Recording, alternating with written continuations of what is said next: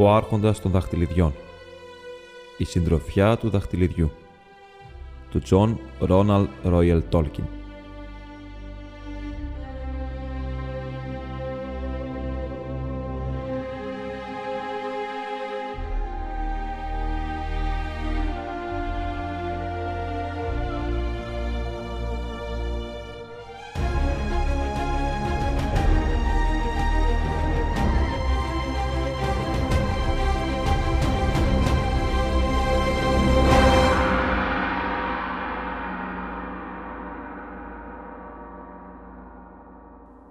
Μέρος πρώτο, κεφάλαιο πρώτο. Ένα πάρτι που το περίμεναν πολύ.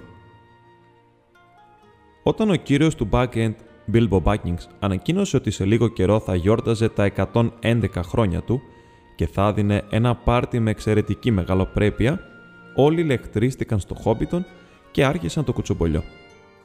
Ο Μπίλμπο ήταν πολύ πλούσιος και πολύ ιδιόρυθμος. Ήταν το φαινόμενο του Σάιρ εδώ και 60 χρόνια από τότε δηλαδή που παράξενα εξαφανίστηκε και απρόσμενα γύρισε. Τα πλούτη που είχε φέρει από τα ταξίδια του είχαν γίνει ντόπιο τρίλο τώρα και όλοι πίστευαν πως ο λόφος του back-end ήταν γεμάτος λαγούμια παραγεμισμένα με θησαυρούς και ας έλεγαν ό,τι ήθελαν οι γεροντότεροι. Και εκτός από αυτά, ο Μπίλμπο ήταν ξακουστός και για την μακρόχρονη ζωτικότητά του. Τα χρόνια περνούσαν, αλλά δεν φαίνονταν να έχουν την παραμικρή επίδραση στον κύριο Μπάγκινγκς. Στα 90 του ήταν ο ίδιος όπως και στα 50. Στα 99 άρχισαν να λένε πως βαστιόταν καλά. Στα αλήθεια όμως δεν φαινόταν να έχει περάσει μέρα από πάνω του. Υπήρχαν μερικοί που κουνούσαν τα κεφάλια τους και σκέπτονταν πως αυτό παρά ήταν τυχερό. Φαινόταν άδικο ένα χόμπιτ να έχει φαινομενικά αιώνια νεότητα και από πάνω, σύμφωνα με τις φήμες, ατέλειωτα πλούτη. «Θα το πληρώσει», έλεγαν. «Ε, δεν είναι φυσικό, θα του βγει σε κακό. Μέχρι τώρα όμως το κακό δεν είχε φανεί και επειδή ο κύριος Μπάγκινγκ ήταν απλόχερος με τα λεφτά του, οι περισσότεροι πρόθυμα συγχωρούσαν τις παραξενιές του και την καλή του τύχη. Οι σχέσεις του με τους συγγενείς του βρίσκονταν στο επίπεδο ανταλλαγής επισκέψεων, εκτός φυσικά από τους Sackville Baggins, και είχε πολλούς αφοσιωμένους θαυμαστές ανάμεσα στους χόμπι των φτωχών και ασήμαντων οικογενειών. Στενούς φίλους όμως δεν είχε, ως τον καιρό που μερικοί από τα νεότερα ξαδέρφια του άρχισαν να μεγαλώνουν.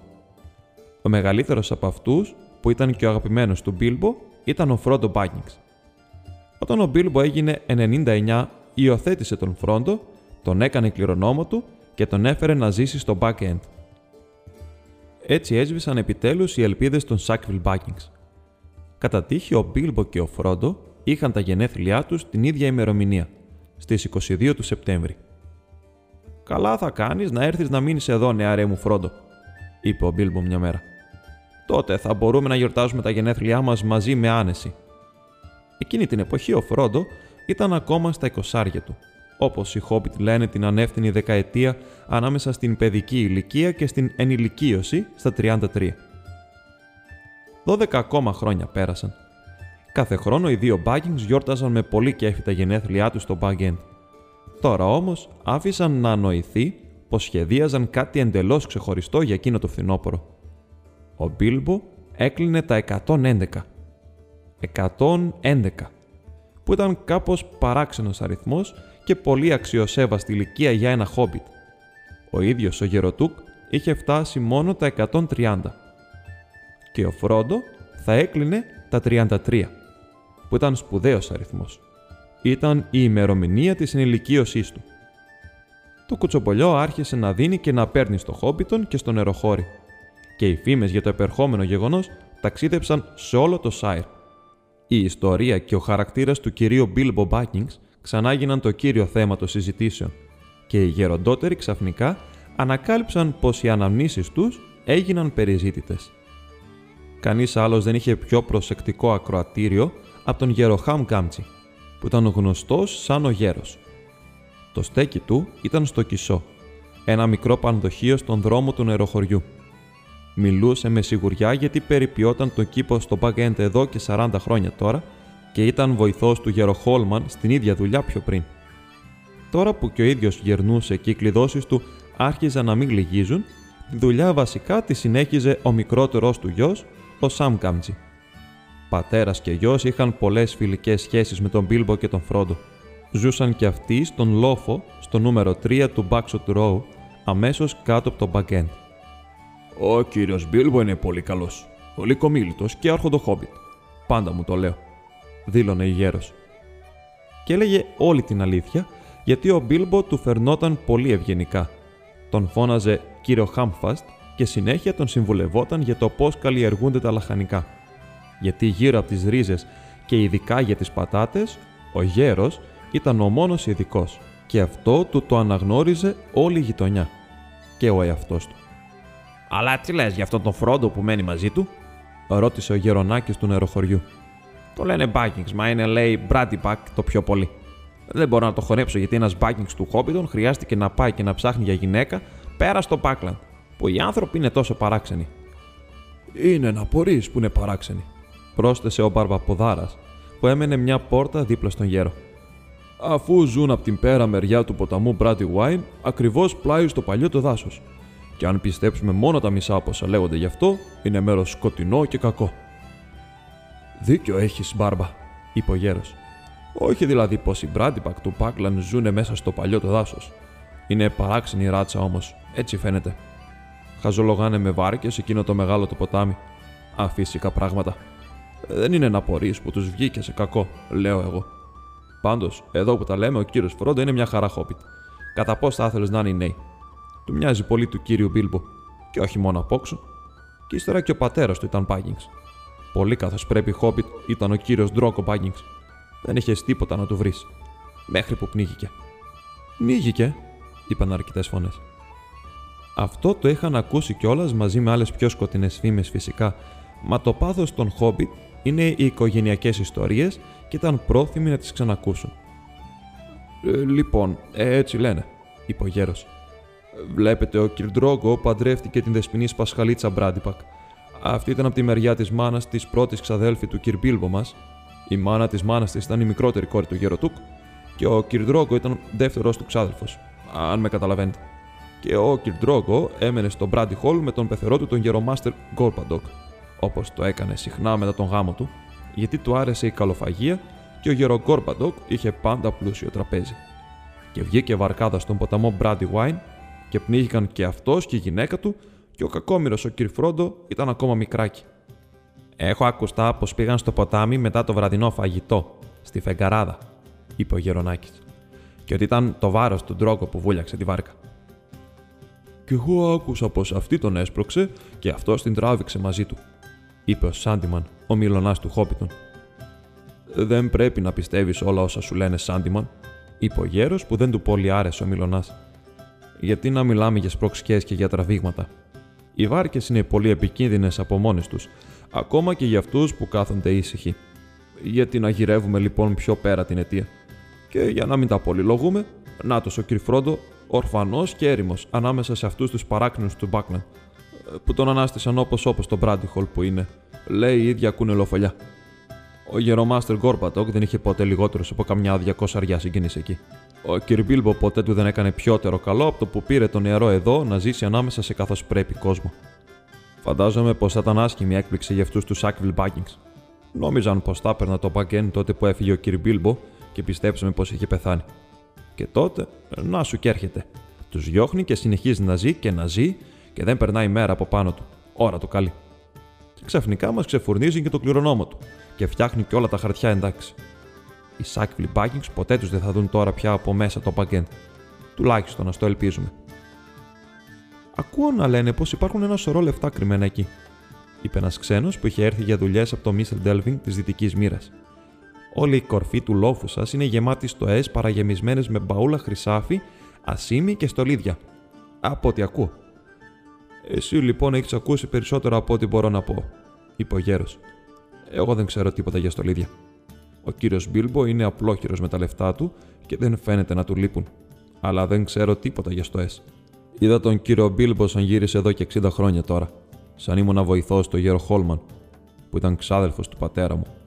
Αλλά με είχε πάρει στο παγκέ να τον βοηθάω να μην αφήνει τον κόσμο να περνοδιαβαίνει στον κήπο όσο που γινόταν το πούλημα.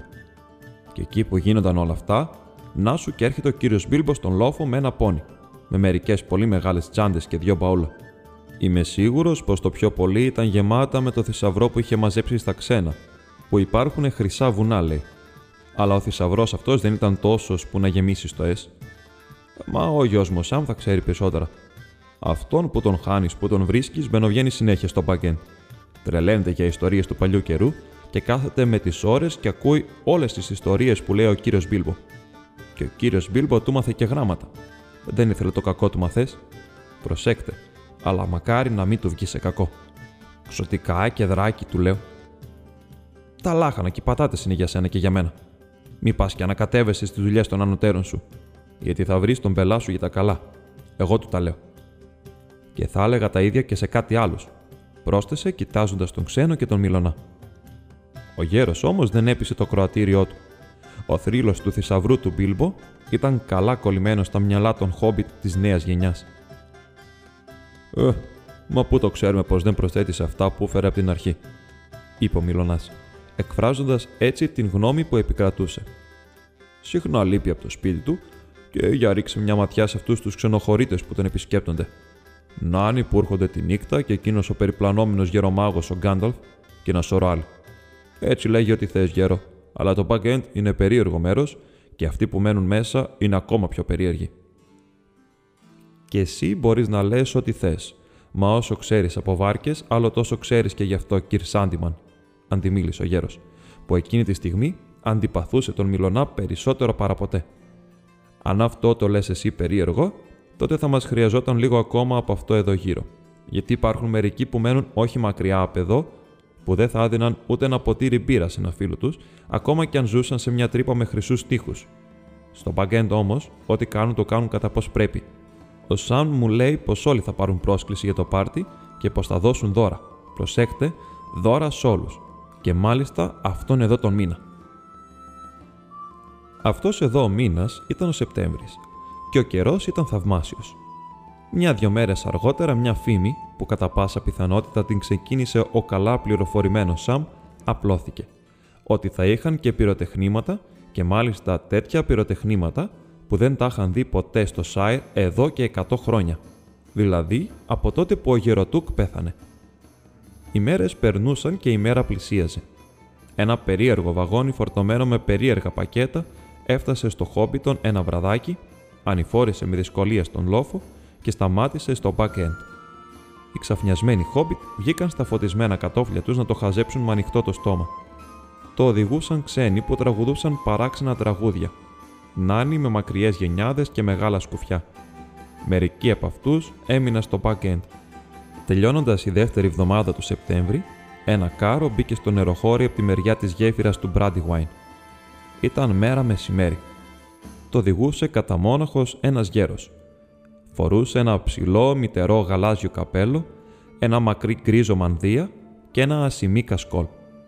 Είχε μια μακριά άσπρη γενιάδα και πυκνά φρύδια που ξεπετάγονταν πέρα από τον γύρο του καπέλου του. Μικρά χοπιτοπιτσιρίκια έτρεξαν πίσω από το κάρο που πέρασε μέσα από το χόμπιτον και ανέβηκε τον λόφο. Τα παιδιά το είχαν καλά καταλάβει. Ήταν γεμάτο πυροτεχνήματα. Στην εξώπορτα του Μπίλμπο ο γέρος άρχισε να ξεφορτώνει μεγάλα δέματα με πυροτεχνήματα σε όλων των ειδών τα σχήματα και κάθε δέμα ήταν σημαδεμένο με ένα μεγάλο κόκκινο G και το ουρουνικό των ξωτικών. Αυτό ήταν το σημάδι του Γκάνταλφ και φυσικά ο γέρος ήταν ο Γκάνταλφ ο μάγος, που η φήμη του στο Σάιρ οφειλόταν κυρίως στην δεξιοσύνη του με τις φωτιές, τους καπνούς και τα φώτα. Η πραγματική του δουλειά ήταν πάρα πολύ πιο δύσκολη και επικίνδυνη αλλά οι κάτοικοι του Σάιρ δεν ήξεραν τίποτα για αυτήν. Για αυτούς, ο μάγος ήταν απλά και μόνο μια από τις ατραξιών του πάρτι. Και από εκεί ξεπηδούσε η χαρά των χομπιτοπιτσιρικιών. Γκάνταλφο καταπληκτικός! φώναζαν και ο γέρος χαμογελούσε. Τον ήξεραν εξόψεως, αν και φανερωνόταν στο χόμπιτον σπάνια και ποτέ δεν έμενε για πολύ. Αλλά ούτε αυτά, ούτε οι μεγαλύτεροι τους, εκτός από τους γέρους, δεν είχαν δει τα πυροτεχνήματά του Αυτά ανήκαν στο θρηλυκό παρελθόν. Όταν ο γέροντας με την βοήθεια του Μπίλμπο και μερικών νάνων τελείωσαν το ξεφόρτωμα, ο Μπίλμπο μοίρασε μερικές δεκάρες. Όμως ούτε ένα πυροτέχνημα, ούτε μια τρακατρούκα δεν έπεσε. προς απογοήτευση των θεατών. Δρόμο τώρα, είπε ο Γκάνταλφ. Θα δείτε πολλά όταν έρθει η ώρα. Έπειτα εξαφανίστηκε μέσα με τον Μπίλμπο και η πόρτα έκλεισε. Οι μπει το πιτσιρίκι μάταια κοίταζαν την πόρτα για λίγη ώρα και μετά έφυγαν, πιστεύοντας πως η μέρα του πάρτι δεν θα έρθει ποτέ. Μέσα στο back-end, ο Μπίλμπο και ο Γκάνταλφ κάθονταν στα ανοιχτό παράθυρο σε ένα μικρό δωμάτιο που κοίταζε δυτικά στον κήπο. Το απομεσήμερο ήταν ειρηνικό και γεμάτο φως. Τα λουλούδια έλαμπαν κόκκινα και χρυσαφιά. Σκυλάκια, κύλι και καπουτσίνια σέρνονταν πάνω στους τοίχους και κρυφοκοίταζαν από τα στρογγυλά παράθυρα. «Πόσο ζωηρός φαίνεται ο κήπος σου», είπε ο Γκάνταλφ. «Ε, «Ναι», είπε ο Μπίλμπο. «Πολύ τον αγαπώ. Στα αλήθεια. Και όλο το αγαπημένο παλιό Σάιρ. Νομίζω όμως πως μου χρειάζονται διακοπές». «Δηλαδή, θα ακολουθήσεις το σχέδιό σου». «Ε, βέβαια. Το έχω αποφασίσει μήνες τώρα και δεν τα αλλάζω». «Πολύ καλά. Δεν χρειάζεται να πούμε περισσότερα. Ακολούθησε το σχέδιό σου. Όλο σου το σχέδιο όμως. Και ελπίζω πως θα βγει σε καλό και για σένα και για όλους εμάς. Ε, το ελπίζω. Οπωσδήποτε σκοπεύω να διασκεδάσω την Πέμπτη και να κάνω και το αστείο μου. Ποιος θα γελάσει άραγε, είπε ο Γκάνταλφ κουνώντας το κεφάλι του. Ε, θα δούμε, θα δούμε, είπε ο Μπίλμπο. Την άλλη μέρα, πάρα πολλά κάρα ανέβηκαν στο λόφο. Θα ακούγονταν ίσως μερικά παράπονα ότι δεν προτίμησε τους ντόπιους, αλλά εκείνη ακριβώς την εβδομάδα άρχισαν να ξεχύνονται από το back-end παραγγελίες για κάθε είδους προμήθεια, εμπόρευμα ή πολυτέλεια που μπορούσε να βρεθεί στο Χόμπιτον, στο νεροχώρι ή κάπου στην γύρω περιοχή. Ο κόσμος ενθουσιάστηκε και άρχισαν να σβήνουν τις μέρες από το ημερολόγιο και είχαν το νου τους στον ταχυδρόμο, ελπίζοντας να λάβουν πρόσκληση. Σύντομα, οι προσκλήσεις άρχισαν να ξεχύνονται και το ταχυδρομείο του Χόμπιτον μπλοκαρίστηκε. Το ταχυδρομείο του Bywater πλημμύρισε τόσο, ώστε ζήτησαν εθελοντές ταχυδρόμους. Ένα σωρό από αυτούς συνέχεια ανέβαιναν στο λόφο μεταφέροντας ευγενικές παραλλαγές του Ευχαριστώ, θα έλθω οπωσδήποτε. Μια ταμπέλα έκανε την εμφάνισή της στην εξώπορτα του back-end. Απαγορεύεται η είσοδος εις τους μη έχοντας σχέση με την διοργάνωση του πάρτι. Ακόμα και αυτοί που είχαν ή προσποιούνταν πως είχαν δουλειά για το πάρτι, σπάνια παίρναν άδεια για να μπουν. Ο Μπίλμπο ήταν πολύ απασχολημένος. Έγραφε προσκλήσεις, τσεκάριζε απαντήσεις, περιτύλιγε τα δώρα και έκανε και μερικές εντελώς δικές του προετοιμασίες. Από τη μέρα που ήρθε ο Γκάνταλφ είχε κρυφτεί και κανείς δεν τον έβλεπε. Ένα πρωί οι Χόμπιτ ξύπνησαν και βρήκαν πως το μεγάλο χωράφι που ήταν στα νότια της μπροστινής πόρτας του Μπίλμπο είχε σκεπαστεί με σκοινιά και κοντάρια για τέντες και αντίσκηνα. Είχαν ανοίξει μια ξεχωριστή είσοδο στην πλευρά προς τον δρόμο και είχαν φτιάξει φαρδιά σκαλοπάτια και μια μεγάλη άσπρη εξώπορτα. Οι τρει χοπιτοοικογένειε του Μπάξουτ Row, δίπλα στο χωράφι, παρακολουθούσαν τα πάντα με ενδιαφέρον και όλοι τη ζήλευαν. Ο Γερογκάμτζη έπαψε ακόμα και να κάνει πως δουλεύει στον κήπο του. Άρχισαν να στείνονται οι τέντες. Υπήρχε ένα ιδιαίτερα μεγάλο αντίσκηνο, τόσο μεγάλο που ένα δέντρο που φύτρωνε στο χωράφι έβγαινε από μέσα του και στεκόταν περήφανο κοντά στην μια άκρη, στην κορφή του τραπεζιού των επίσημων. Σε όλα τα κλαδιά κρεμάστηκαν λάμπες. Εκείνο όμως που υποσχόταν τα πιο πολλά, κατά τη γνώμη των Χόμπιτ, ήταν μια τεράστια υπαίθρια κουζίνα που στήθηκε στην βορεινή γωνιά του χωραφιού. Σωρός μάγειροι από κάθε πανδοχείο και εστιατόριο, μίλια γύρω, έφτασαν και συμπλήρωσαν τους νάνους και τους άλλους περίεργους ξένους που έμεναν στο μπαγκέντ. Η έξαψη είχε φτάσει στο αποκορύφωμά της. Τότε, την Τετάρτη, την παραμονή του πάρτι, ο καιρός συνέφιασε. Η ανησυχία ήταν μεγάλη. Και επιτέλους, η Πέμπτη, 22 του Σεπτέμβρη. Ξημέρωσε. Ο ήλιος ανέτειλε. Τα σύννεφα εξαφανίστηκαν, οι σημαίες υψώθηκαν και το πανηγύρι άρχισε. Ο Μπίλμπο Μπάνινγκς το είχε βαφτίσει πάρτι. Στα αλήθεια όμως ήταν μια ποικιλία από διασκεδάσεις που ήταν όλες συγκεντρωμένες μαζί. Γιατί όλοι όσοι ζούσαν κοντά ήταν καλεσμένοι. Πολύ λίγοι κατά λάθος δεν πήραν πρόσκληση, αλλά μιας και όλοι ήρθαν, δεν πείραξε προσκλήθηκε ακόμα πολλοί κόσμος από άλλα μέρη του Σάιρ και μερικοί πέρα από τα σύνορα επίσης. Ο Μπίλμπο καλωσόριζε ο ίδιος προσωπικά τους καλεσμένους και τους αυτοπρόσκλητους στην καινούργια εξώπορτα. έδινε δώρα σε όλους. Ήταν και μερικοί μάλιστα που ξανά βγαίναν από πίσω και ξαναέρχονταν πάλι από εμπρός. Οι Χόμπιτ μοιράζουν δώρα στα γενέθλιά τους. Όχι πολύ ακριβά κατά κανόνα, ούτε και τόσο απλόχερα όπως τώρα, αλλά δεν ήταν και κακό τούτο το σύστημα. Πραγματικά στο Χόμπιτον και στο Bywater, κάθε μέρα του χρόνου ήταν και τα γενέθλια κάποιου. Έτσι κάθε Χόμπιτ σε αυτά τα μέρη είχε την πιθανότητα να λαβαίνει τουλάχιστον ένα δώρο μια φορά την εβδομάδα. Ποτέ όμως δεν τα βαριόντουσαν. Αυτή την φορά όμως τα δώρα ήταν ασυνήθιστα καλά. Τα χόμπιτοπιτσιρίκια τόσο πολύ ξεχάστηκαν που για λίγο σχεδόν λησμόνησαν το φαΐ. Υπήρχαν παιχνίδια που όμοιά τους δεν είχαν ξαναδεί. Όλα ήταν όμορφα και μερικά φως φανάρι μαγικά. Πραγματικά μερικά από αυτά είχαν παραγγελθεί έναν χρόνο μπροστά και είχαν έρθει όλο τον δρόμο από το βουνό και από την πόλη της Κοιλάδας και ήταν αληθινά φτιαγμένα από νάνους.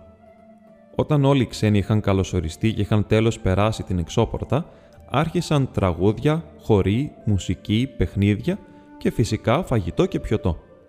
Υπήρχαν τρία επίσημα γεύματα, μεσημεριανό, τσάι και δείπνο ή γεύμα.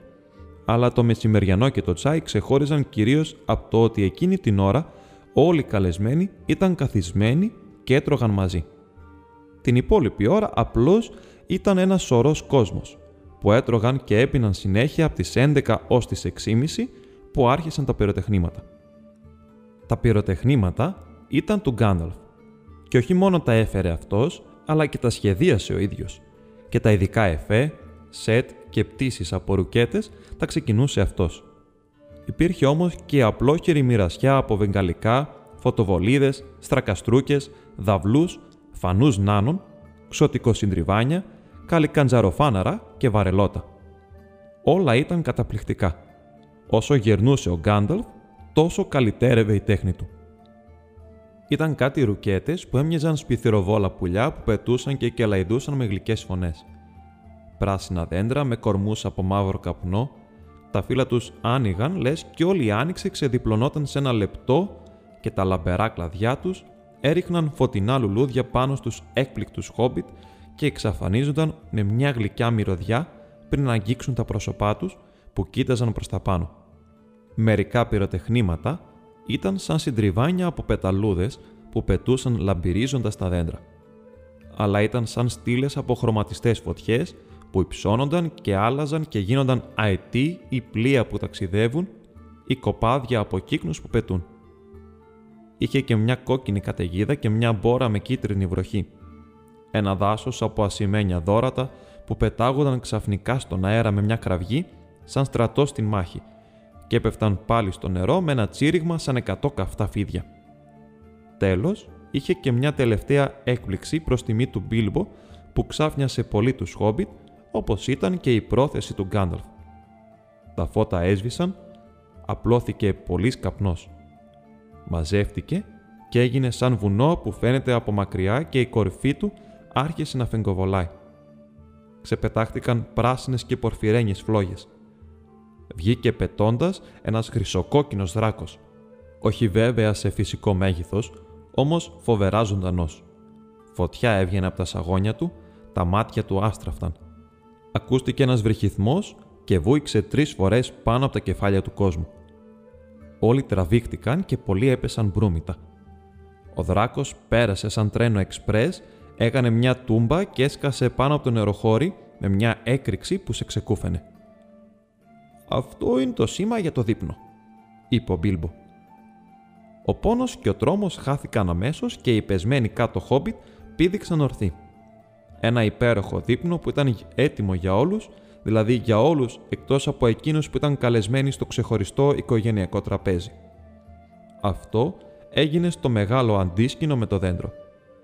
Οι προσκλήσεις ήταν περιορισμένες στις 12 δωδεκάδες, ένας αριθμός που οι Χόμπιτ τον έλεγαν ένα γκρόσο, αν και η λέξη πιστευόταν πως δεν ήταν κατάλληλη όταν εννοούσες ανθρώπους. Και οι καλεσμένοι ήταν διαλεγμένοι από όλες τις οικογένειες που ο Μπίλμπο και ο Φρόντο συγγένευαν, προσθέτοντας και μερικούς ξεχωριστούς φίλους που δεν ήταν συγγενείς όπως ο Γκάνταλφ. Ανάμεσά τους ήταν και πολύ νεαροί Χόμπιτ με την άδεια των γονιών τους, γιατί οι Χόμπιτ είναι μαλακοί με τα παιδιά τους στο θέμα του να κάθονται αργά ιδίως όταν δινόταν η ευκαιρία να έχουν ένα γεύμα δωρεάν. Γιατί για να αναθρέψεις μικρούς χόμπιτ χρειαζόταν ένα σωρό φαΐ. Ήταν παρόντες πολλοί Baggins και Boffin και Τουκ και Brandypack και Bolger. Ήταν διάφοροι σκαλιστές, συγγενείς της γιαγιάς του Bilbo Baggins, φορείς στρογγυλοπρόσωποι, συγγενείς του παππού του, του Τουκ, μερικοί διαλεγμένοι τρυποτές, ζωστοί, ασβόσπιστοι, καλόψυχοι, σαλπιστές, μεγαλοπόδαροι, μερικοί από αυτούς ήταν μακρινοί συγγενείς του Μπίλμπο και μερικοί δεν ξανά είχαν έρθει στο Χόμπιτον γιατί ζούσαν σε απόμακρες περιοχές του Σάιρ. Η Σάκβιλ Μπάκινγκς δεν ήταν ξεχασμένη. Ο Όθο και η γυναίκα του η Λομπέλια ήταν παρόντες. Αντιπαθούσαν τον Μπίλμπο και απεχθάνονταν τον Φρόντο, αλλά η κάρτα με την πρόσκληση ήταν τόσο μεγαλόπρεπη, γραμμένη με χρυσό μελάνι, που τους στάθηκε αδύνατο να αρνηθούν. Εκτός τούτου, ο ξάδελφος του Μπίλμπο, χρόνια τώρα, ειδικευόταν στην μαγειρική και η κουζίνα του ήταν φημισμένη. Όλοι οι 144 καλεσμένοι περίμεναν ένα ευχάριστο γεύμα, αν και φοβόντουσαν λιγάκι τον λόγο του οικοδεσπότη μετά το φαγητό, κάτι που ήταν απαραίτητο.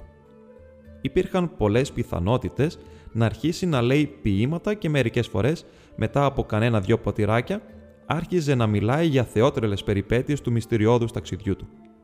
Οι καλεσμένοι δεν έμειναν απογοητευμένοι. Το τραπέζι ήταν πολύ ευχάριστο.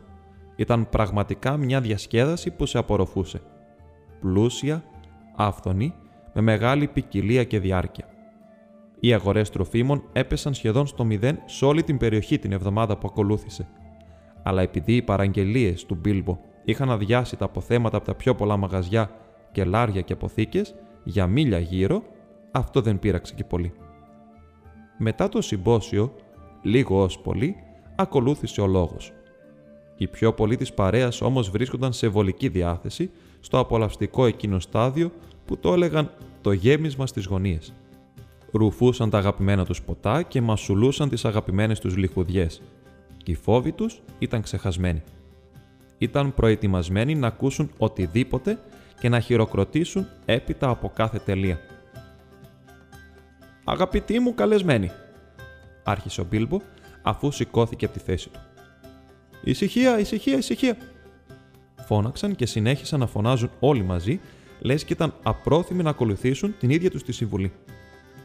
Ο Μπίλμπο άφησε την θέση του και πήγε και ανέβηκε όρθιος πάνω σε μια καρέκλα κάτω από το κατάφωτο δέντρο. Το φως από τα φαναράκια έπεφτε στο πρόσωπό του που ακτινοβολούσε. Τα χρυσά του κοπιά άστραφταν στο κετημένο του μεταξωτό γυλαίκο. Όλοι μπορούσαν να τον δουν να στέκεται και να κουνάει το ένα χέρι στον αέρα, το άλλο ήταν στην τσέπη του παντελονιού του. «Αγαπητοί μου Μπάκινγκς και Μπόφιν», άρχισε πάλι. «Και αγαπητέ μου Τουκ, Μπράντιπακ και Μπόλγκερ. Και σκαλιστές και στρογγυλοπρόσωποι, τρυποτές και σαλπιστές και ζωστοί, καλόψυχοι, ασβόσπιτοι και μεγαλοπόδαροι. Μεγαλοποδαράτη! Φώναξε ένας γυραλαίος χόμπιτ από το πίσω μέρος του αντίσκηνου. Το όνομά του φυσικά ήταν Μεγαλοπόδαρος και του άξιζε πέρα ως πέρα. Τα πόδια του ήταν μεγάλα και ιδιαίτερα μαλλιαρά και τα είχε και τα δυο πάνω στο τραπέζι. Μεγαλοπόδαρη, ξανά είπε ο Μπίλμπο. Επίσης, καλή μου Σάκβιλ Μπάγκινγκ, που σας καλωσορίζω ξανά επιτέλους στο back Σήμερα κλείνω τα 111. Ζήτω, ζήτω, χρόνια πολλά! Φώναξαν και άρχισαν να χτυπούν χαρούμενα τα τραπέζια. Ο Μπίλμπο τα πήγαινε θαυμάσια. Αυτά που έλεγε ήταν ό,τι έπρεπε. Λίγα και συνηθισμένα. Ελπίζω ότι όλοι σας διασκεδάζετε όσο κι εγώ. Οι ζητοκραυγές έγιναν εκοφαντικές. Ακούστηκαν φωνές «Ναι» και «Όχι». Έγινε φασαρία με τρουμπέτες και αυλούς και σουράβλια και φλάουτα και άλλα μουσικά όργανα. Γιατί όπως είπαμε ήταν ένα σωρό μικροί χόμπιτ παρόντες. Έριχναν εκατοντάδες μουσικές τρακαστρούκες οι πιο πολλές από αυτές είχαν τη σφραγίδα πόλη της κοιλάδας απάνω τους. Αυτή δεν έλεγε πολλά στους πιο πολλούς από τους Χόμπιτ, όλοι όμως συμφωνούσαν πως οι στρακαστρούκες ήταν θαυμάσιες. Είχαν μέσα τους μουσικά όργανα, μικρά, αλλά τέλεια κατασκευασμένα με ωραίους τόνους.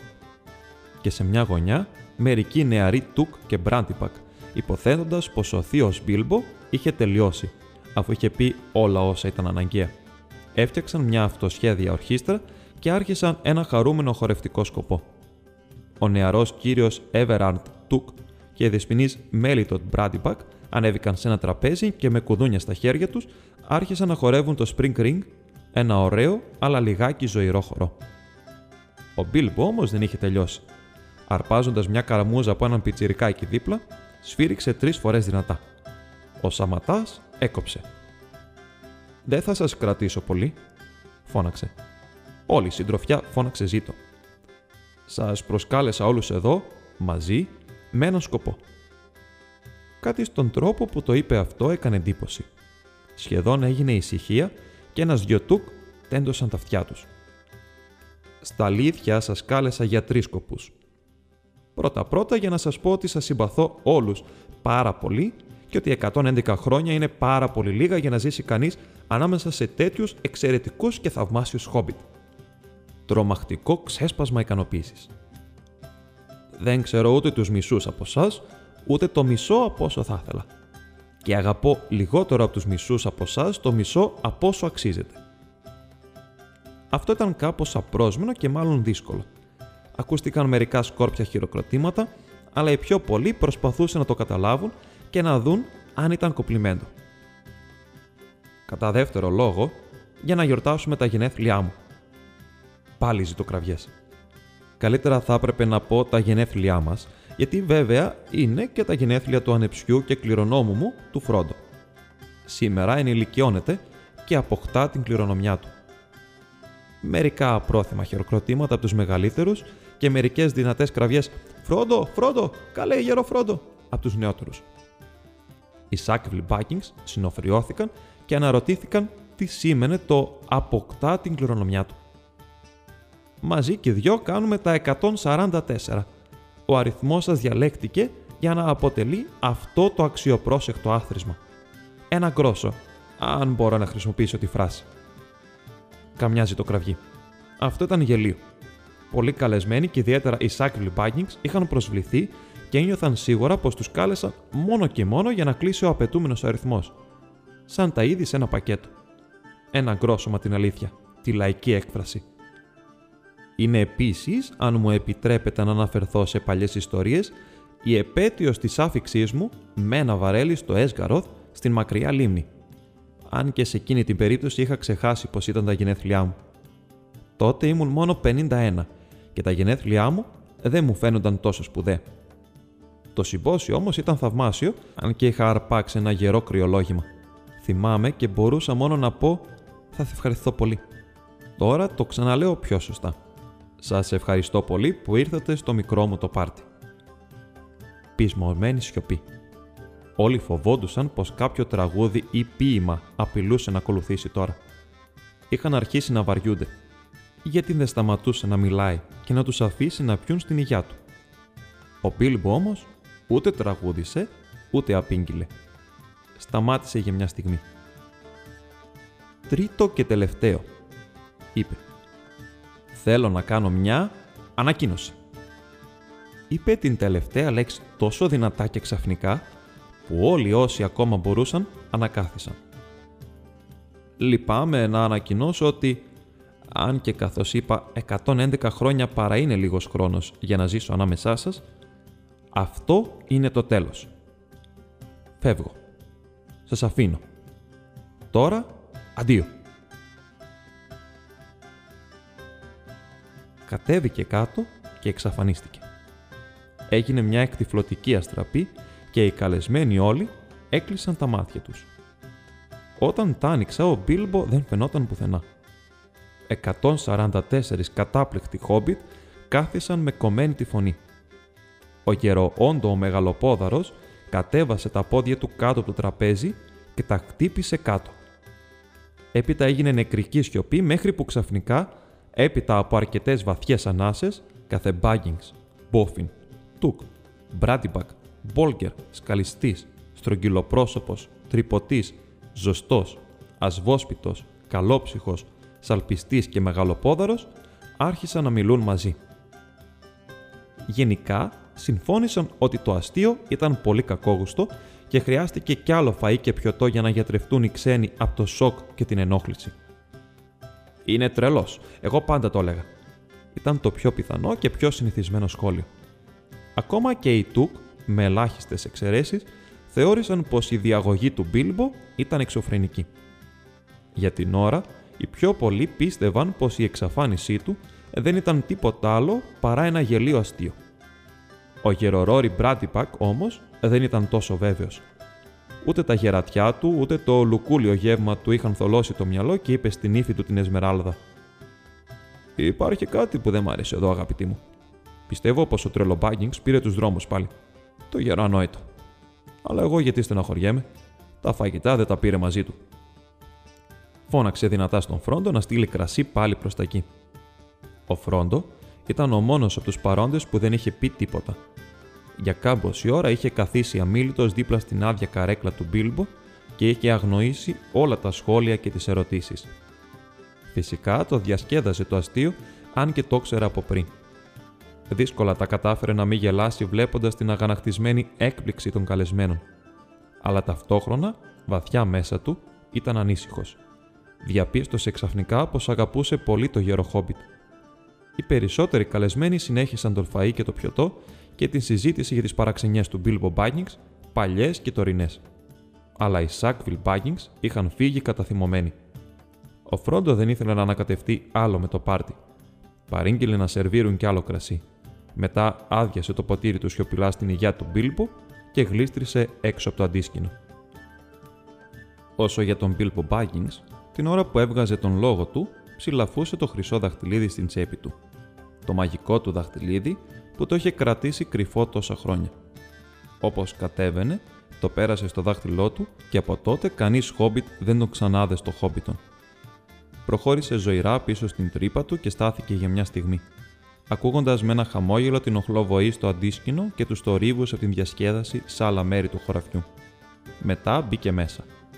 Έβγαλε τα καλά του ρούχα, δίπλωσε και τύλξε σε χαρτί το κεντυμένο μεταξωτό του γυλαίκο και το φύλαξε. Μετά φόρεσε γρήγορα κάτι παλιά και ακατάστατα ρούχα και ζώστηκε μια φθαρμένη πέτσινη ζώνη. Από αυτήν κρεμόταν ένα κοντό σπαθί μέσα σε μια ταλαιπωρημένη δερμάτινη θήκη. Από ένα κλειδωμένο σιρτάρι που μύριζε ναφθαλίνη έβγαλε ένα παλιό μανδύα και μια κουκούλα. Ήταν κλειδωμένα, λες και ήταν πολύ πολύτιμα. Αλλά ήταν τόσο μπαλωμένα και λακιασμένα τον καιρό που το αρχικό τους χρώμα μόλις και μεταβία το μάντεβες. Ίσως να ήταν σκούρο πράσινο. Του έπεφταν μάλλον μεγάλα. Μετά πήγε στο γραφείο του και μέσα από ένα μεγάλο χρηματοκιβώτιο έβγαλε έναν μπόγο τυλιγμένο με παλιά ρούχα και ένα δερματόδετο χειρόγραφο και ακόμα ένα μεγάλο φουσκωμένο φάκελο. Το βιβλίο και τον μπόγο τα ζούληξε πάνω-πάνω σε μια βαριά βαλίτσα που ήταν εκεί σχεδόν γεμάτη. Μέσα στον φάκελο έβαλε το χρυσό δαχτυλίδι και τη λεπτή του αλυσίδα και μετά τον σφράγισε και έγραψε απ' έξω το όνομα του Φρόντο. Στην αρχή τον έβαλε πάνω από το τζάκι. Ξαφνικά όμως τον πήρε και τον έχωσε στην τσέπη του. Τη στιγμή ακριβώς εκείνη άνοιξε η πόρτα και ο Γκάνταλφ μπήκε γρήγορα μέσα. «Γεια σου», είπε ο Μπίλμπο. «Αναρωτιόμουν αν θα ερχόσω». «Χαίρομαι που σε βρίσκω ορατό», απάντησε ο μάγος και κάθισε σε μια καρέκλα.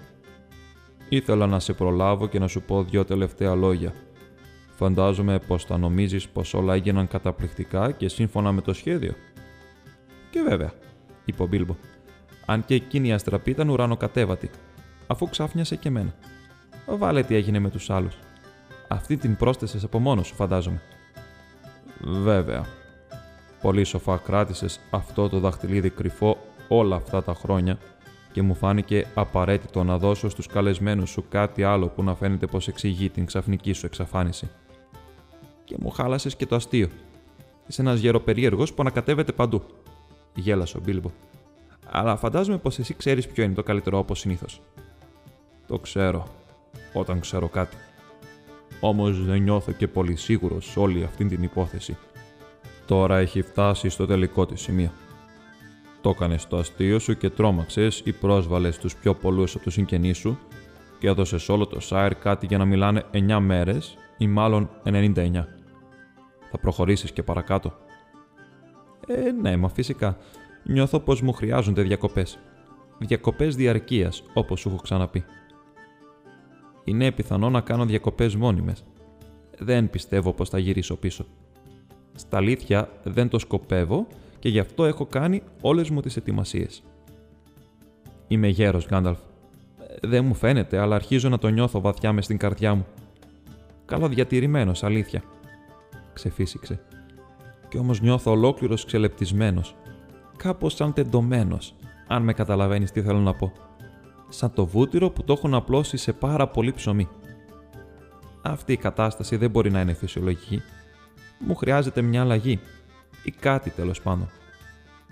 Ο Γκάνταλφ τον κοίταξε περίεργα και προσεκτικά. «Όχι, δεν φαίνεται φυσιολογική», είπε σκεφτικά. «Όχι. Τελικά πιστεύω πως το σχέδιό σου πιθανώς να είναι το καλύτερο». «Λοιπόν, το έχω αποφασίσει οπωσδήποτε. Θέλω να ξαναδώ βουνά, Γκάνταλφ. Βουνά. Και μετά να βρω κάποιο μέρος για να ξεκουραστώ. Με ειρήνη και ησυχία, χωρίς ένα σωρό συγγενείς να χώνουν τη μύτη τους παντού και ένα σωρό αναθεματισμένους ξένους να κρέμονται στο κουδούνι. Ίσως να μπορέσω να βρω κάποιο μέρος για να τελειώσω το βιβλίο μου. Έχω σκεφτεί και έναν ωραίο τρόπο να το κλείσω. Και ζήσαμε εμείς καλά και αυτός καλύτερα, ώσπου τέλειωσαν οι μέρες του. Ο Γκάνταλφ γέλασε. Το ελπίζω. Αλλά κανείς δεν θα διαβάσει το βιβλίο, όπως και αν τελειώνει. Ω, μα δεν αποκλείεται να το διαβάσουν στο μέλλον.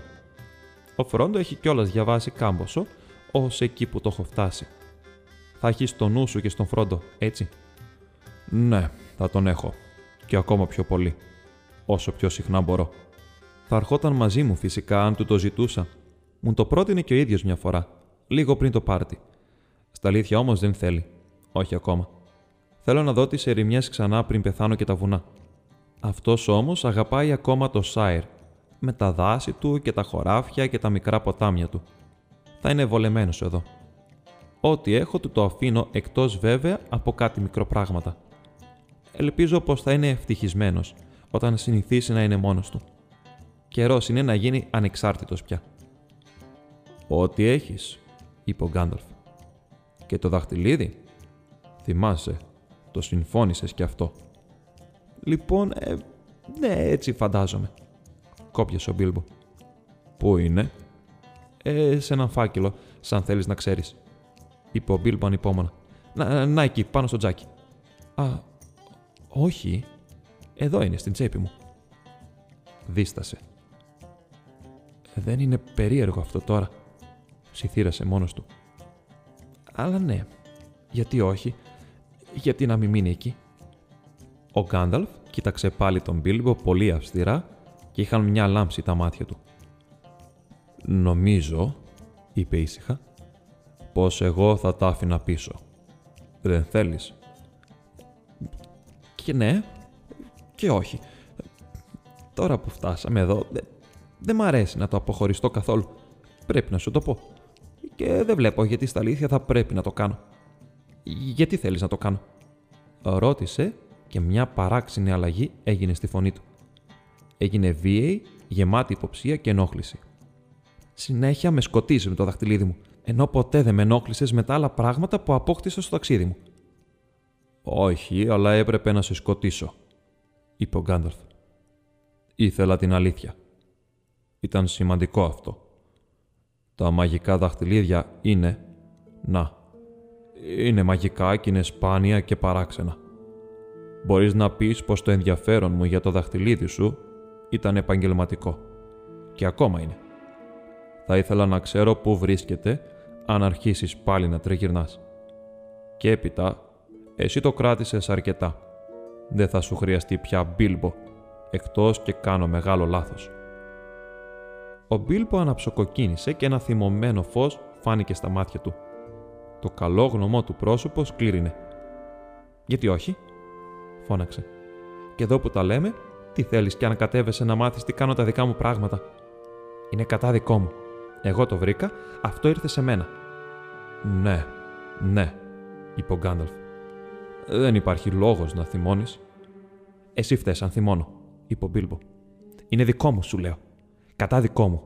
Το πολύτιμό μου. Ναι, το πολύτιμό μου. Το πρόσωπο του μάγου έγινε σοβαρό και γεμάτο προσοχή και μόνο ένα τρεμόζημα στα μάτια του βαθιά έδειχνε πως είχε ξαφνιαστεί και ήταν στα αλήθεια τρομαγμένος. «Και άλλοι το είπαν έτσι», είπε. «Όχι όμως κι εσύ». «Το λέω τώρα. Και γιατί όχι; Ακόμα και το Γκόλουμ το απέτσι κάποτε. Τώρα δεν είναι δικό του, μα δικό μου. Και θα το κρατήσω, σου λέω». Ο Γκάνταλφ σηκώθηκε όρθιος και μίλησε αυστηρά. «Θα είσαι πολύ ανόητος αν το κρατήσεις Μπίλμπο», είπε. «Αυτό φαίνεται όλο και πιο καθαρά με κάθε λέξη που λες. Παραέχει δύναμη επάνω σου. Άφησέ το και τότε μπορείς να φύγεις και να είσαι ελεύθερος». «Θα κάνω ό,τι αποφασίσω και θα φύγω όποτε μ' αρέσει», είπε πεισματάρικα ο Μπίλμπο. «Έλα τώρα, καλέ μου Χόμπιτ», είπε ο Γκάνταλφ. «Σ' όλη την πολύχρονη ζωή σου είμαστε φίλοι και κάτι μου χρωστάς και εμένα. Έλα, κάνε όπως υποσχέθηκες. Άφησέ το». «Ορίστε, ώστε θέλεις το δαχτυλίδι για λόγο σου, πες το λοιπόν», φώναξε ο Μπίλμπο. «Δεν θα το πάρεις όμως, δεν θα αφήσω το πολύτιμό μου, σου το λέω». Το χέρι του πήγε στην λαβή του μικρού σπαθιού του. Τα μάτια του Γκάνταλφ άστραψαν. «Σε λίγο θα έρθει η σειρά μου να θυμώσω», είπε. «Και τότε θα δεις τον Γκάνταλφ τον γκρίζο χωρίς το μανδύα του». Έκανε ένα βήμα μπροστά προς το μέρος του Χόμπιτ και φάνηκε να ψηλώνει και να γίνεται απειλητικός. Η σκιά του γέμισε το δωματιάκι. Ο Πίλμπο πισωπάτησε στον τοίχο. Ανάσαινε βαριά. Το χέρι του έσφυγε την τσέπη του. Στάθηκαν για λίγο ο ένας κοιτάζοντας τον άλλον και ο αέρας του δωματίου έγινε τσουκτερός. Ο Γκάνταλφ είχε τα μάτια καρφωμένα πάνω στο Χόπιτ. Αργά τα χέρια του χαλάρωσαν και άρχισε να τρέμει. «Ε, «Δεν καταλαβαίνω τι σε έπιασε, Γκάνταλφ», είπε. «Ποτέ σου δεν ξανάσουν έτσι». «Τι συμβαίνει» «Είναι δικό μου, δεν είναι. Εγώ το βρήκα και τον κόλμ θα με σκότωνα αν δεν το κρατούσα. Ε, δεν είμαι κλέφτης, ό,τι κι αν σου είπε». «Ποτέ δεν σε είπα κλέφτη», απάντησε ο Γκάνταλφ. Ούτε κι εγώ είμαι. Δεν προσπαθώ να σε κλέψω, αλλά να σε βοηθήσω. Μακάρι να με εμπιστευτείς όπως παλιά. Γύρισε πίσω και η σκιά πέρασε. Φάνηκε πάλι να μικραίνει και να γίνεται ένας γέρος γκρίζος, καμπουριασμένος και γεμάτος έννοιες. Ο Μπίλμπο πέρασε το χέρι μπροστά από τα μάτια του. «Συγγνώμη», είπε. «Αλλά ένιωσα τόσο παράξενα και όμως θα ήταν ανακούφιση κατά κάποιο τρόπο να μην ξανασκοτιστώ γι' αυτό πια. Τώρα τελευταία έχει αρχίσει και μεγαλώνει μες στο μυαλό μου. Μερικές φορές μου φαίνεται λες και είναι ένα μάτι που με κοιτάζει. Και συνέχεια θέλω να το φορέσω και να εξαφανιστώ. Ε, δεν το ξέρεις. Ή αναρωτιέμαι αν είναι ασφαλισμένο και το βγάζω έξω για να βεβαιωθώ. Δοκίμασα να το κλειδώσω κάπου, αλλά ανακάλυψα πως δεν μπορούσα να βρω ησυχία αν δεν ήταν στην τσέπη μου. Δεν ξέρω το γιατί και δεν μου φαίνεται πως θα το βρω. «Τότε επιστέψουμε», είπε ο Γκάνταλφ. «Εγώ ξέρω. Φύγε και άφησε το πίσω σου. Σταμάτησε να το έχεις δικό σου. Δώσ' το στον Φρόντο και εγώ θα τον προσέχω». Ο Μπίλμπος στάθηκε για μια στιγμή τεντωμένος και αναποφάσιστος. Μετά αναστέναξε. «Εντάξει», είπε με δυσκολία. «Θα το αφήσω». Σήκωσε έπειτα τους ώμους του και χαμογέλασε μάλλον αξιοθρύνητα. Στο κάτω-κάτω γι' αυτό έκανα και το πάρτι, στα αλήθεια, για να δώσω ένα σωρό δώρα και έτσι να το δώσω ευκολότερα. Βέβαια, τελικά δεν έγινε ευκολότερο, αλλά θα είναι κρίμα να πάνε χαμένες όλες μου οι προετοιμασίες. Θα χάλαγε τελείως το αστείο. Στα αλήθεια, δεν θα υπήρχε κανένας λόγος για όλη αυτή τη φασαρία. Τουλάχιστον για μένα, είπε ο Γκάνταλφ. Πολύ καλά, είπε ο Μπίλμπο. Το παίρνει ο Φρόντο, όπως και όλα τα άλλα. Πήρε μια βαθιά ανάσα. Και τώρα πρέπει να ξεκινήσω, αλλιώς κάποιος θα με τσακώσει. Έχω πει αντίο και δεν θα άντεχα να το ξαναπώ από την αρχή. Πήρε την βαλίτσα του και πήγε προς την πόρτα. «Έχεις ακόμα το δαχτυλίδι στην τσέπη σου», είπε ο μάγος. «Αλήθεια, έτσι είναι», φώναξε ο Μπίλμπο και την διαθήκη μου και όλα τα χαρτιά μαζί. Καλά θα κάνεις να το παραδώσεις εσύ στην θέση μου. Αυτός θα είναι ο πιο ασφαλισμένος τρόπος. Όχι, μη δίνεις το δαχτυλίδι σε μένα, είπε ο Γκάνταλφ. Βάλε το πίσω από το τζάκι. Θα είναι αρκετά ασφαλισμένο εκεί μέχρι να έρθει ο Φρόντο. Θα τον περιμένω. Ο Μπίλμπο έβγαλε τον φάκελο, αλλά τη στιγμή ακριβώς που ήταν να τον βάλει δίπλα στο ρολόι, το χέρι του τεινάχτηκε πίσω και το πακέτο έπεσε στο πάτωμα. Πριν όμως προλάβει να τον πιάσει ο μάγος, έσκυψε, το άρπαξε και το έβαλε στην θέση του. Ένα σπασμό τιμού πέρασε γρήγορα στο πρόσωπο του Χόμπιτ πάλι. Ξαφνικά όμως υποχώρησε και στην θέση του διαγράφτηκε μια ανακούφιση και ένα γέλιο. Λοιπόν, αυτό ήταν, είπε. Τώρα φεύγω. Βγήκαν έξω στο χολ. Ο Μπίλμπο διάλεξε το αγαπημένο του μπαστούνι από την κρεμάστρα. Μετά σφύριξε. Τρεις νάνοι βγήκαν από τρία διαφορετικά δωμάτια που προετοιμάζονταν. Είναι όλα έτοιμα, ρώτησε ο Μπίλμπο. Τα έχετε όλα πακετάρει και τους έχετε βάλει τις ταμπελίτσες τους; Όλα, απάντησαν. Λοιπόν, ας ξεκινήσουμε. Βγήκε από την μπροστινή πόρτα. Η βραδιά ήταν γλυκιά και ο μαύρος ουρανός ήταν γεμάτος άστρα. Κοίταξε ψηλά, μυρίζοντας τον αέρα. Τι ωραία, τι καλά να ξεκινάω πάλι στον δρόμο με τους νάνους. Αυτό ακριβώς ήταν που ποθούσα χρόνια τώρα. Αντίο, είπε κοιτάζοντας το σπίτι του και κάνοντας μια υπόκληση στην πόρτα. Αντίο, Γκάνταλφ. Αντίο για την ώρα, Μπίλμπο. Πρόσεχε.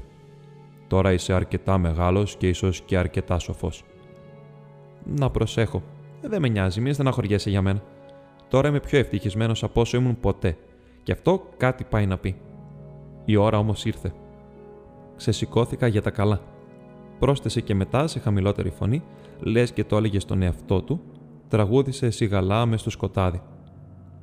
Χωρίς σταματημό, ο δρόμος μας τραβάει μπροστά, κατηφορίζοντας από το κατόφλι που ξεκίνησε. Και τώρα πια ο δρόμος έχει φτάσει μακριά, και λέω εγώ στον εαυτό μου, ακολούθησε. Κυνήγησε τον, ακούραστα είναι τα πόδια. Σε κάποια στράτα μεγαλύτερη θα βγεις, όπου ανταμώνουνε αμέτρητη σκοπή και μονοπάτια, και που μετά, ποιος να το ξέρει τάχα. Σταμάτησε σιωπηλός για ένα λεπτό.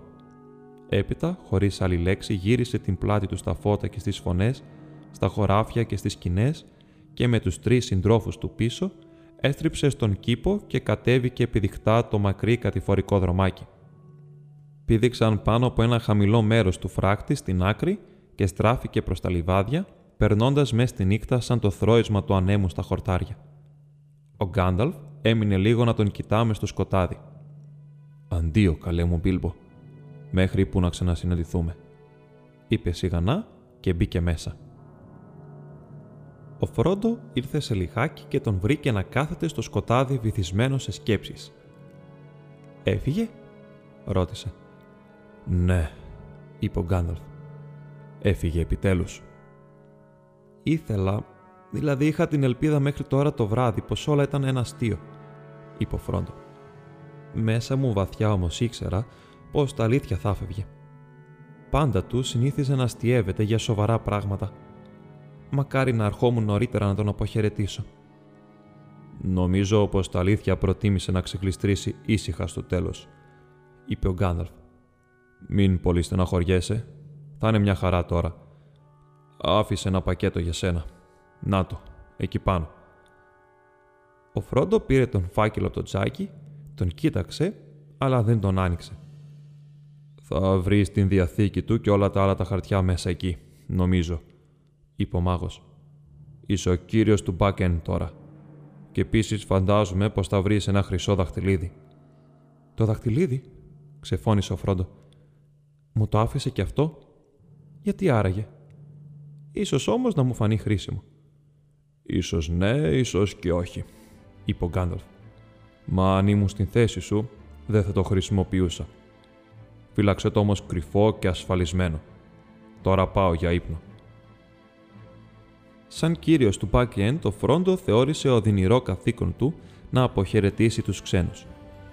Διαδόσεις για παράξενα γεγονότα είχαν τώρα απλωθεί σε όλο το χωράφι, μα ο Φρόντο το μόνο που μπορούσε να πει ήταν πως σίγουρα όλα θα ξεκαθαρίσουν το πρωί. Τα μεσάνυχτα περίπου ήρθαν άμαξες για να πάρουν τους πιο σπουδαίους. Μια-μια κυλούσαν και έφευγαν γεμάτες με χορτάτους αλλά πολύ ανικανοποίητους χόμπιτ. Με ειδική συμφωνία που είχε γίνει, ήρθαν οι κυπουροί και πήραν με καροτσάκια εκείνους που είχαν από απροσεξία μείνει πίσω. Η νύχτα πέρασε αργά. Ο ήλιος βγήκε. Οι Χόμπιτ σηκώθηκαν κάπως αργότερα. Το πρωινό προχώρησε. Ήρθαν μερικοί και άρχισαν, όπως τους είχαν παραγγείλει, να συμμαζεύουν τα αντίσκηνα, τα τραπέζια και τις καρέκλες, τα κουτάλια και τα μαχαίρια, τα μπουκάλια και τα πιάτα και τα φανάρια, τα ρουλουδισμένα φυτά στις γλάστρες, τα απομινάρια και τα χαρτιά από τις τρακαστρούκες, τις ξεχασμένες τσάντες και τα γάντια και τα φαγητά που δεν φαγώθηκαν, πολύ ελάχιστα. Έπειτα ήρθαν άλλοι, χωρίς να τους το έχουν παραγγείλει. Οι Μπάκινγκς και οι Μπόφιν, οι Μπόλγκερ και οι Τουκ και άλλοι ξένοι που ζούσαν ή τους φιλοξενούσαν εκεί κοντά. Ως το μεσημέρι, όταν ακόμα και οι πιο καλοφαγωμένοι ήταν πάλι στο πόδι, στο back-end είχε μαζευτεί ένα σωρός κόσμος, απρόσκλητοι, όχι όμως και απρόσμενοι. Ο Φρόντο περίμενε στο κατόφλι χαμογελαστός. Φαινόταν όμως κάπως κουρασμένος. Καλωσόρισε όλους τους επισκέπτες. Δεν είχε όμως τίποτα περισσότερο να προσθέσει. Η απάντησή του σε όλες τις ερωτήσεις ήταν απλώς αυτή. Ο κύριος Μπίλμπο Μπάκνινγκς έχει φύγει και από όσο ξέρω μια για πάντα. Κάλεσε μερικούς από τους επισκέπτες μέσα γιατί ο Μπίλμπο είχε αφήσει κάτι μηνύματα για αυτούς. Μέσα στο χολ ήταν μαζεμένα ένα σωρό πακέτα, δέματα και μικρά έπιπλα. Σε κάθε κομμάτι ήταν δεμένη μια ταμπελίτσα. Υπήρχαν πολλές αυτού του είδους. Για τον Άντεραλτ Τουκ εντελώς δική του από τον Μπίλμπο, σε μια ομπρέλα. Ο Άντεραλτ είχε φύγει πολλές φορές παίρνοντας άλλες χωρίς ταμπελίτσα για την Dora Buggins σαν ανάμνηση μιας μεγάλης αλληλογραφίας από τον Μπίλμπο με αγάπη. Σε ένα μεγάλο καλάθι για άχρηστα. Η Dora ήταν η αδελφή του Ντρόγκο και ήταν η πιο ηλικιωμένη ζωντανή συγγενής του Μπίλμπο και του Φρόντο.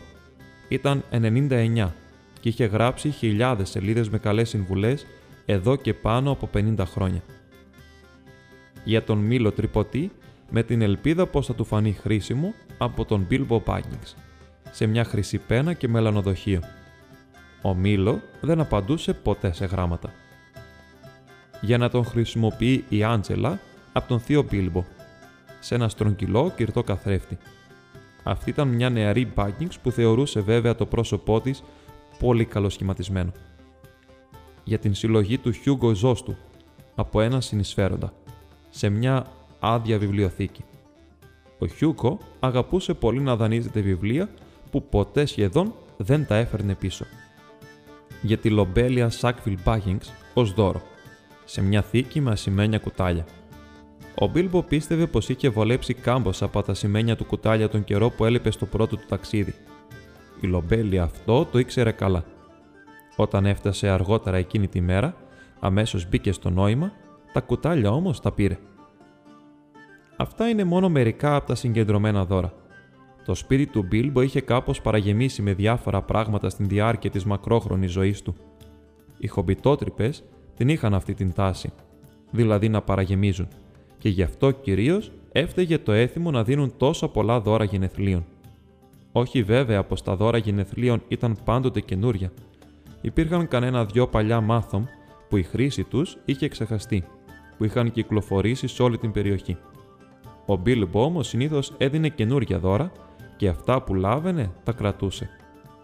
Τώρα ξεκαθάριζε λιγάκι η παλιά η τρύπα. Το καθένα από τα διάφορα αποχαιρετιστήρια δώρα είχε την ταμπελίτσα του γραμμένη προσωπικά από τον Μπίλμπο και αρκετές είχαν κάποιο ιδιαίτερο νόημα ή αστείο. Αλλά βέβαια, τα πιο πολλά πράγματα πήγαιναν εκεί που υπήρχε ανάγκη και θα ήταν ευπρόσδεκτα. Οι φτωχότεροι χόμπιτ Ιδιαίτερα αυτοί που έμεναν στο Backshot Row βολεύτηκαν για τα καλά. Ο Γερογκάμτζη πήρε δύο σάκους πατάτες, ένα καινούριο φτιάρι, ένα μάλινο γυλαίκο και μια μποτίλια αληφή για τις κλειδώσεις που τρίζουν. Ο Γερορόρι Μπράντιπακ, σαν τα απόδοση της μεγάλης φιλοξενίας του, πήρε 12 μποτίλιες από το παλιό αμπελώνα.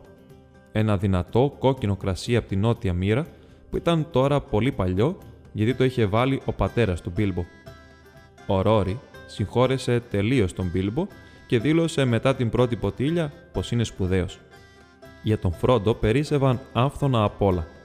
Και φυσικά οι κυριότεροι θησαυροί καθώς και τα βιβλία, εικόνες και έπιπλα με το παραπάνω έμειναν δικά του. Πουθενά όμως δεν υπήρχε ίχνος ή λέξη για λεφτά ή κοσμήματα. Ούτε μια δεκάρα ή μια γυάλινη χάντρα δεν ήταν ανάμεσα στα δώρα. Ο Φρόντο πέρασε δύσκολες ώρες εκείνο το απόγευμα. Μια ψεύτικη διάδοση πως μοίραζαν δωρεάν όλο το νοικοκυριό απλώθηκε σαν φωτιά και σε λίγο το σπίτι γέμισε από κόσμο που δεν είχε καμιά δουλειά εκεί, αλλά και που δεν μπορούσαν να τον κρατήσουν έξω. Οι ταμπελίτσες σκίστηκαν και ανακατεύτηκαν και ξέσπασαν καυγάδες. Μερικοί προσπάθησαν να κάνουν ανταλλαγές και συμφωνίες στο χολ και άλλοι προσπάθησαν να το σκάσουν με μικροπράγματα που δεν ήταν για αυτούς ή με οτιδήποτε τους φαινόταν πως δεν το ήθελαν ή δεν το πρόσεχαν. Ο δρόμος στην εξώπορτα είχε πήξει από καροτσάκια και χειράμαξες και μέσα σε όλη αυτή την φασαρία κατέφτασαν και οι Sackville Buckings. Ο Φρόντο είχε αποσυρθεί και είχε αφήσει τον φίλο του, τον Μέρι Μπράντιπακ, να προσέχει τα πράγματα. Όταν ο Όθο φωνακτά απέτησε να δει τον Φρόντο, ο Μέρι υποκλήθηκε ευγενικά. «Είναι αδιάθετος», είπε. «Ξεκουράζεται». «Κρύβεται, θέλεις να πεις», είπε η Λομπέλη.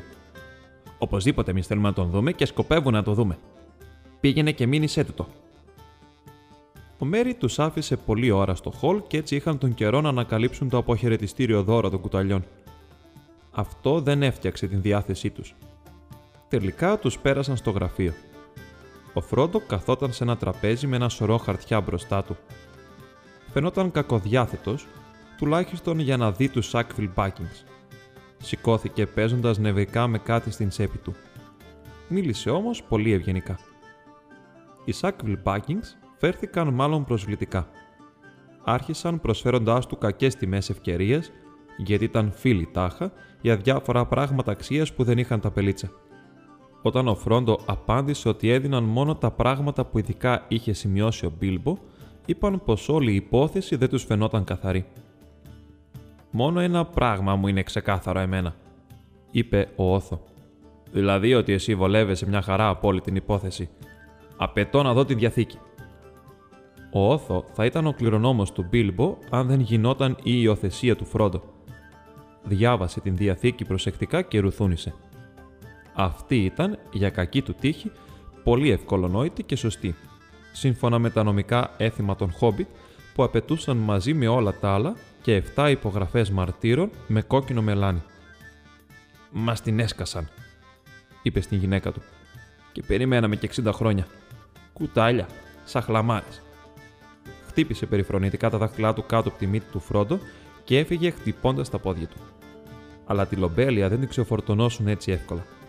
Λίγο αργότερα βγήκε από το γραφείο ο Φρόντο για να δει πώς πήγαιναν τα πράγματα και την βρήκε ακόμα εκεί να ψαχουλεύει τις γωνιές και τις γονίτσες και να χτυπάει τα πατώματα. Την συνόδεψε σταθερά στην εξώπορτα, αφού πρώτα την ξαλάφρωσε από μερικά μικρά, αλλά μάλλον πολύτιμα πράγματα που είχαν κάπως πέσει μες στην ομπρέλα της. Το πρόσωπό της έδειχνε λες και το η αγωνία να σκεφτεί να πει κάτι συντριπτικό φεύγοντας, αλλά το μόνο που βρήκε να πει γυρίζοντας το σκαλί ήταν «Θα ζήσεις και θα το μετανιώσεις, νεαρέ.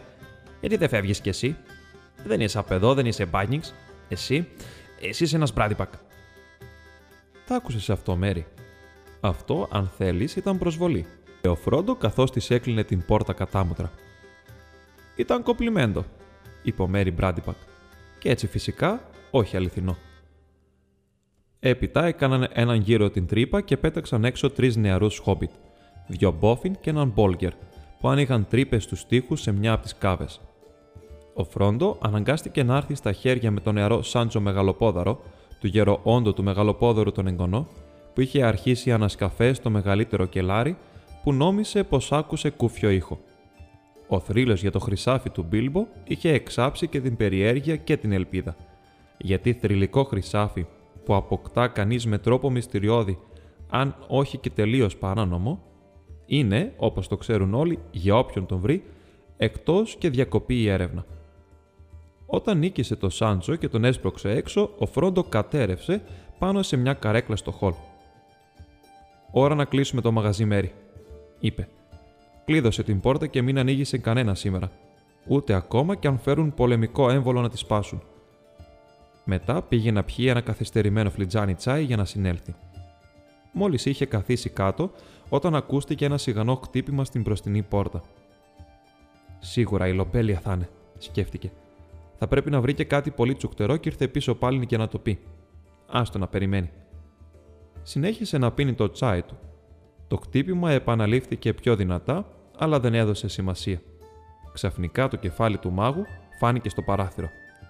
Αν δεν με ανοίξεις να μπω φρόντο, θα ανατινάξω την πόρτα σου μες στην τρύπα σου και θα βγει από την άλλη μεριά του λόφου, είπε. Αγαπητέ μου Γκάνταλφ, μισό λεπτό, φώναξε ο Φρόντο τρέχοντας από το δωμάτιο στην πόρτα. Έλα μέσα, έλα μέσα. Νόμιζα πως ήταν η λομπέλια. Τότε συγχωρημένος να είσαι. Αλλά την είδα λίγη ώρα πριν σε ένα πόνι με ένα κάρο να πηγαίνει κατά τον νεροχώρι με ένα πρόσωπο τόσο άγριο που θα έπιζε και φρέσκο γάλα. Εμένα με είχε κιόλα πήξει σχεδόν. Ειλικρινά, παραλίγο να φορέσω το δαχτυλίδι του Μπίλμπο.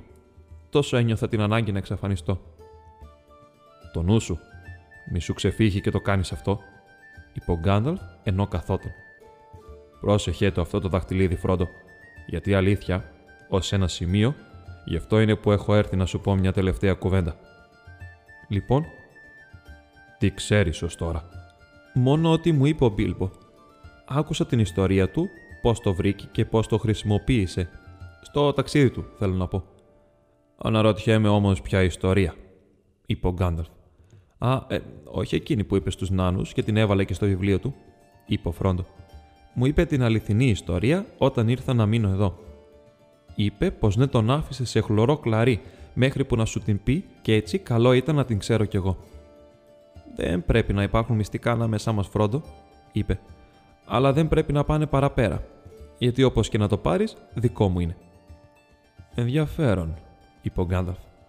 Λοιπόν, πώς σου φάνηκε; Αν εννοείς όλη εκείνη την εφεύρεση για το δώρο, λοιπόν σκέφτηκα πως η πραγματική ιστορία ήταν πάρα πολύ πιο πιθανή και δεν μπόρεσα καθόλου να καταλάβω για ποιο λόγο να την αλλάξει. Ήταν εντελώς έξω από τον χαρακτήρα του Μπίλμπο να κάνει κάτι τέτοιο, γι' αυτό και μου φάνηκε κάπως παράξενο. Έτσι μου φάνηκε και εμένα.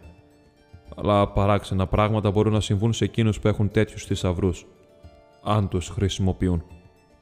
Α σου είναι αυτό προειδοποίηση ώστε να είσαι πολύ προσεκτικός μαζί του.